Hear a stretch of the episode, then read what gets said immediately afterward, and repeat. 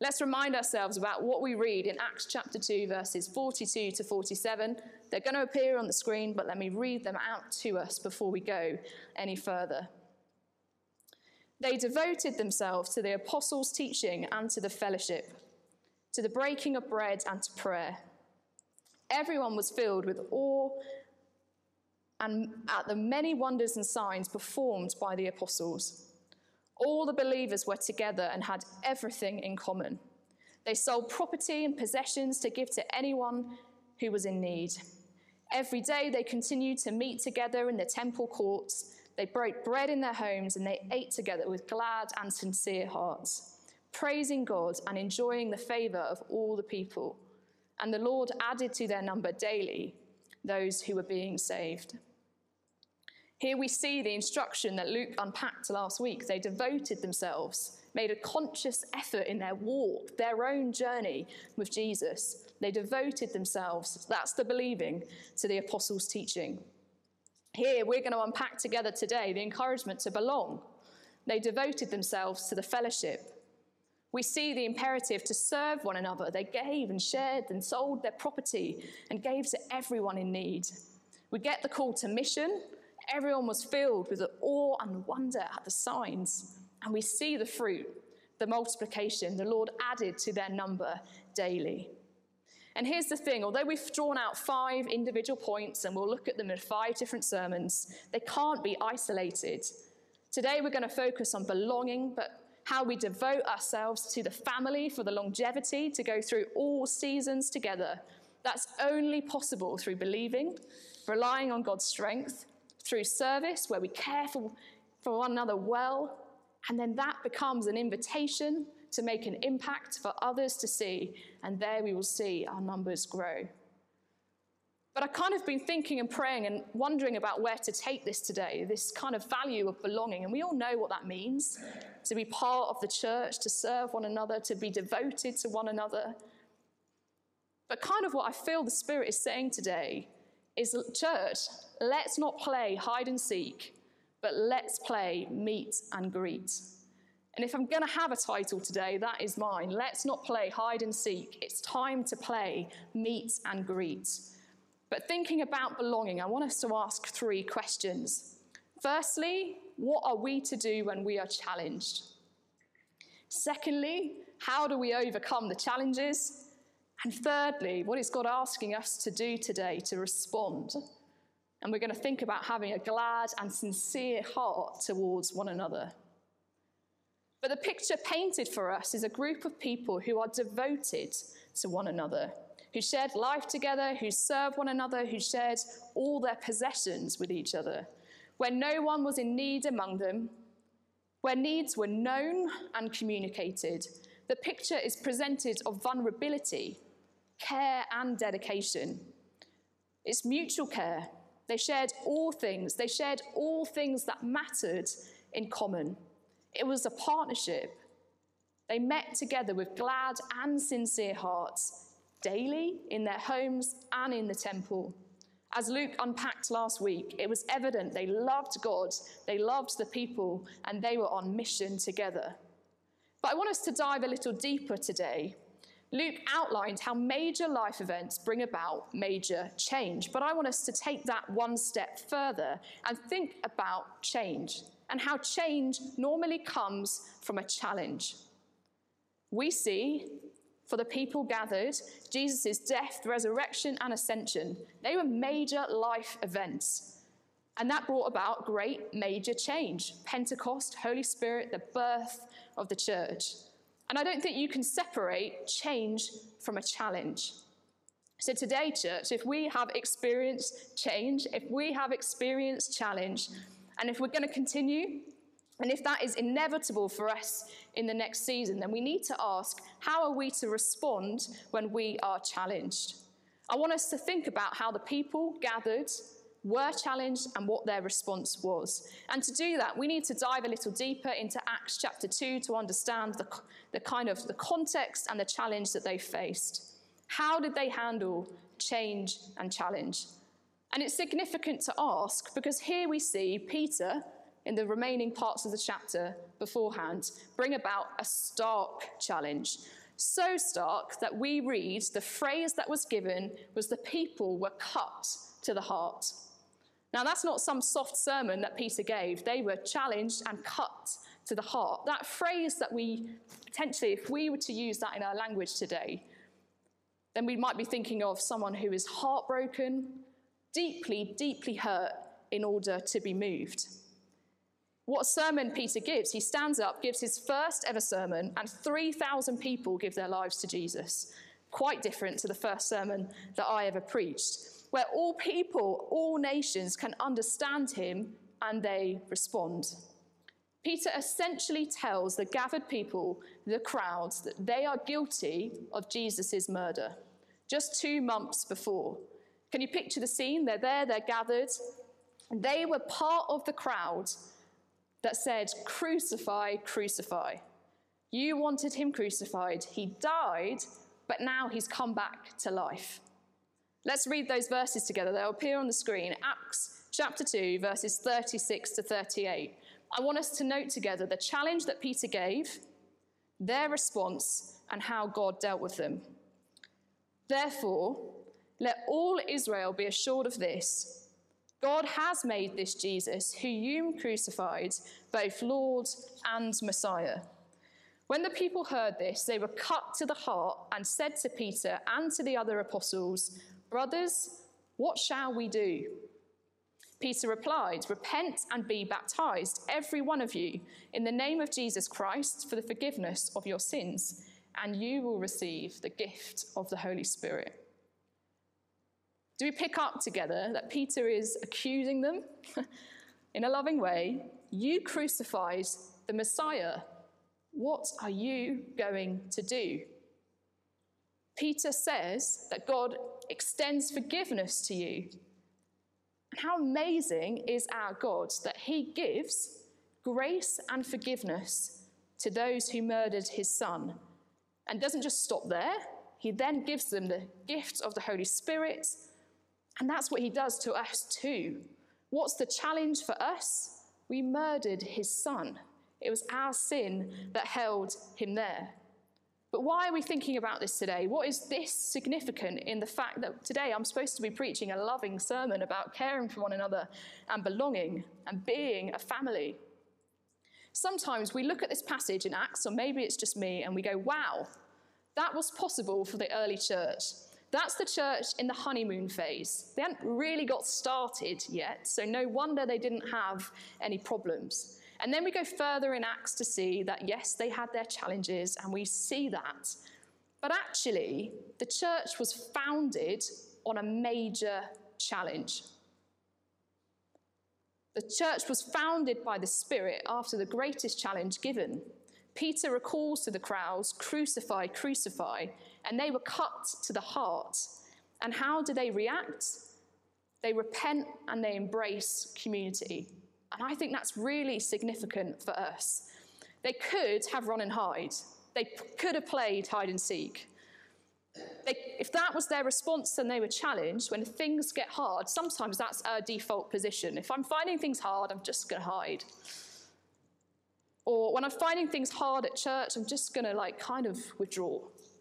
Or if I'm, if I'm living in pain, I'm just going to isolate myself, see if anyone notices, and we'll go from there. And I find this really hard to see when I see it outplayed in life. But we all do it, don't we? When things are hard, when we're in pain, sometimes we isolate ourselves. You might think that I have an ability to clearly communicate. Well, I hope you do anyway. But when things are hard, I find it hard to share how I'm feeling. And I can actually be quite lost for words. But I'm reminded here that God is quite good at hide and seek. Again, we've talked about it in Genesis chapter 3. When Adam and Eve are left hiding, when sin has entered the, wor- uh, the world, we see kind of God go after them, don't we? He's walking in the garden with them, saying, Where are you? And then I'm also reminded that um, when Elijah is r- hiding and running for his life, God appears not in the earthquake, not in the winds, but in the gentle whisper and almost says to Elijah, I found you. What are you doing here? When the crowd is challenged, do they bury and hide their pain? and hope that God forgets? God doesn't forget. do they attempt to bargain with God? What do they do? They accept the extraordinary hope that is offered to them. Peter presents the gospel, and 3,000 people respond. But then what do they do? Here's what I want us to note today, church. They get plugged in. They've been challenged, they devote themselves to one another. God forgives the killers of his son, and he continues to do that for us today. And he gives them a gift of his Holy Spirit, an advocate and a helper, and he gives them the gift of the church. The church is supposed to be a gift. Luke said it before, but the promise of the church is greater than the problems of the church. Major life events bring about major change. Change is challenging, but how are we supposed to respond to change? We are to repent and embrace one another. We are to find a community to devote ourselves to, to belong in. I want to suggest this morning that the context to explore, challenge, and change with is always community. But Zoe, you, you, might be saying this morning if the context to explore, challenge, and change with is community, what happens when I find myself so challenged by the community I am in? We are going to rub each other up the wrong way. Part of our value of belonging here is we want people to be known, truly known, so that their needs are known and collectively not just a pastoral care team, we each serve and meet the needs of others. We want people to be known, our needs known, so that we can respond to serve. But that's going to provide practical challenges, isn't it? We're presented here in Acts chapter 2 with big church, with explosive growth. And how does our vision for people to be known, where needs are known, so we can serve one another work in a large, growing setting. But I want us to say, take hope this morning. It is possible. We see a church of 3,000 where all types of people are gathered, where all types of languages are spoken, that people are new every single day.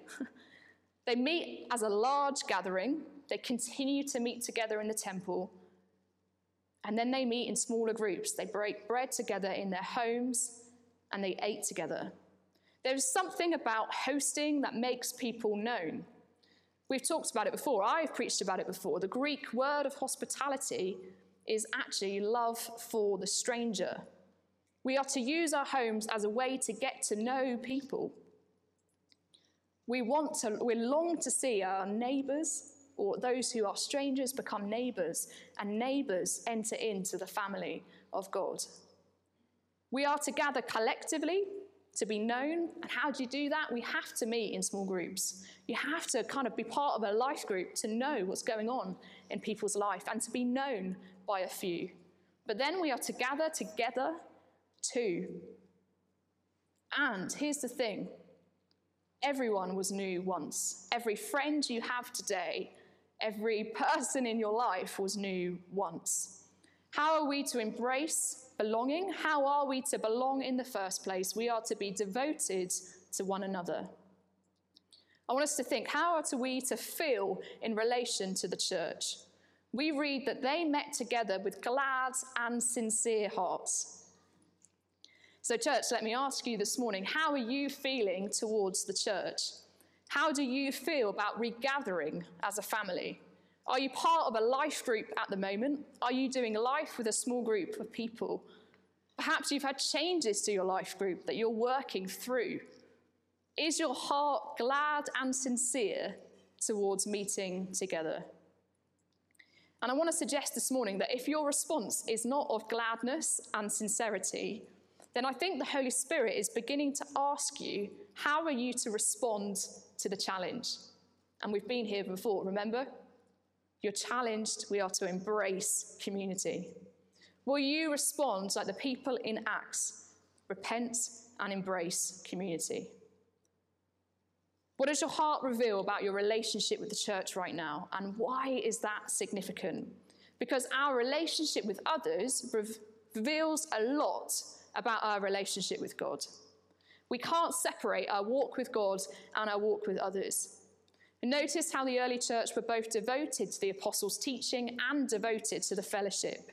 You can't separate the two of them. To belong, we must love in action.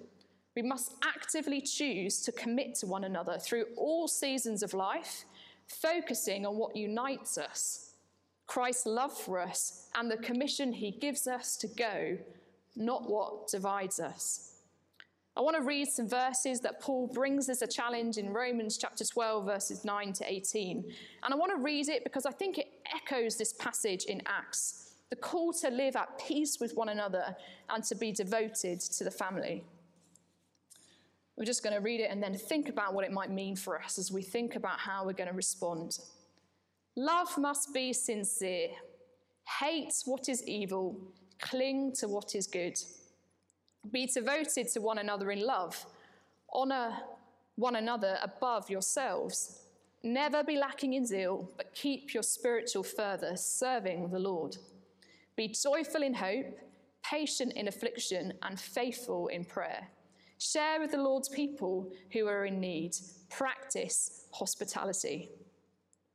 Bless those who persecute you. Bless and do not curse. Rejoice with those who rejoice. Mourn with those who mourn. Live in harmony with one another. Do not be proud, but be willing to associate with people of low position. Do not be conceited. Do not repay anyone evil for evil. Be careful to do what is right in the eyes of everyone. And if it is possible, as far as it depends on you, live at peace with everyone.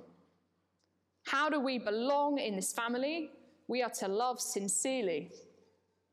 We are to serve one another. We are to be devoted. We are to share with the Lord's people in need. We are to pursue and seek out hospitality. We rejoice together when we're rejoicing. We mourn together when those amongst us are mourning. We are to live at peace with one another. Belonging is a partnership, it requires action, it requires relationship in the first place. It requires on acting upon the challenges that we have. And how do we respond to a challenge? We, get in, we repent and we embrace community.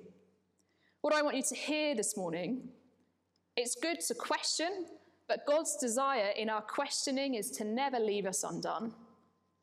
We believe the best is yet to come, and we uh, focus on vision to close the gap on where we are and when we, where we want to be.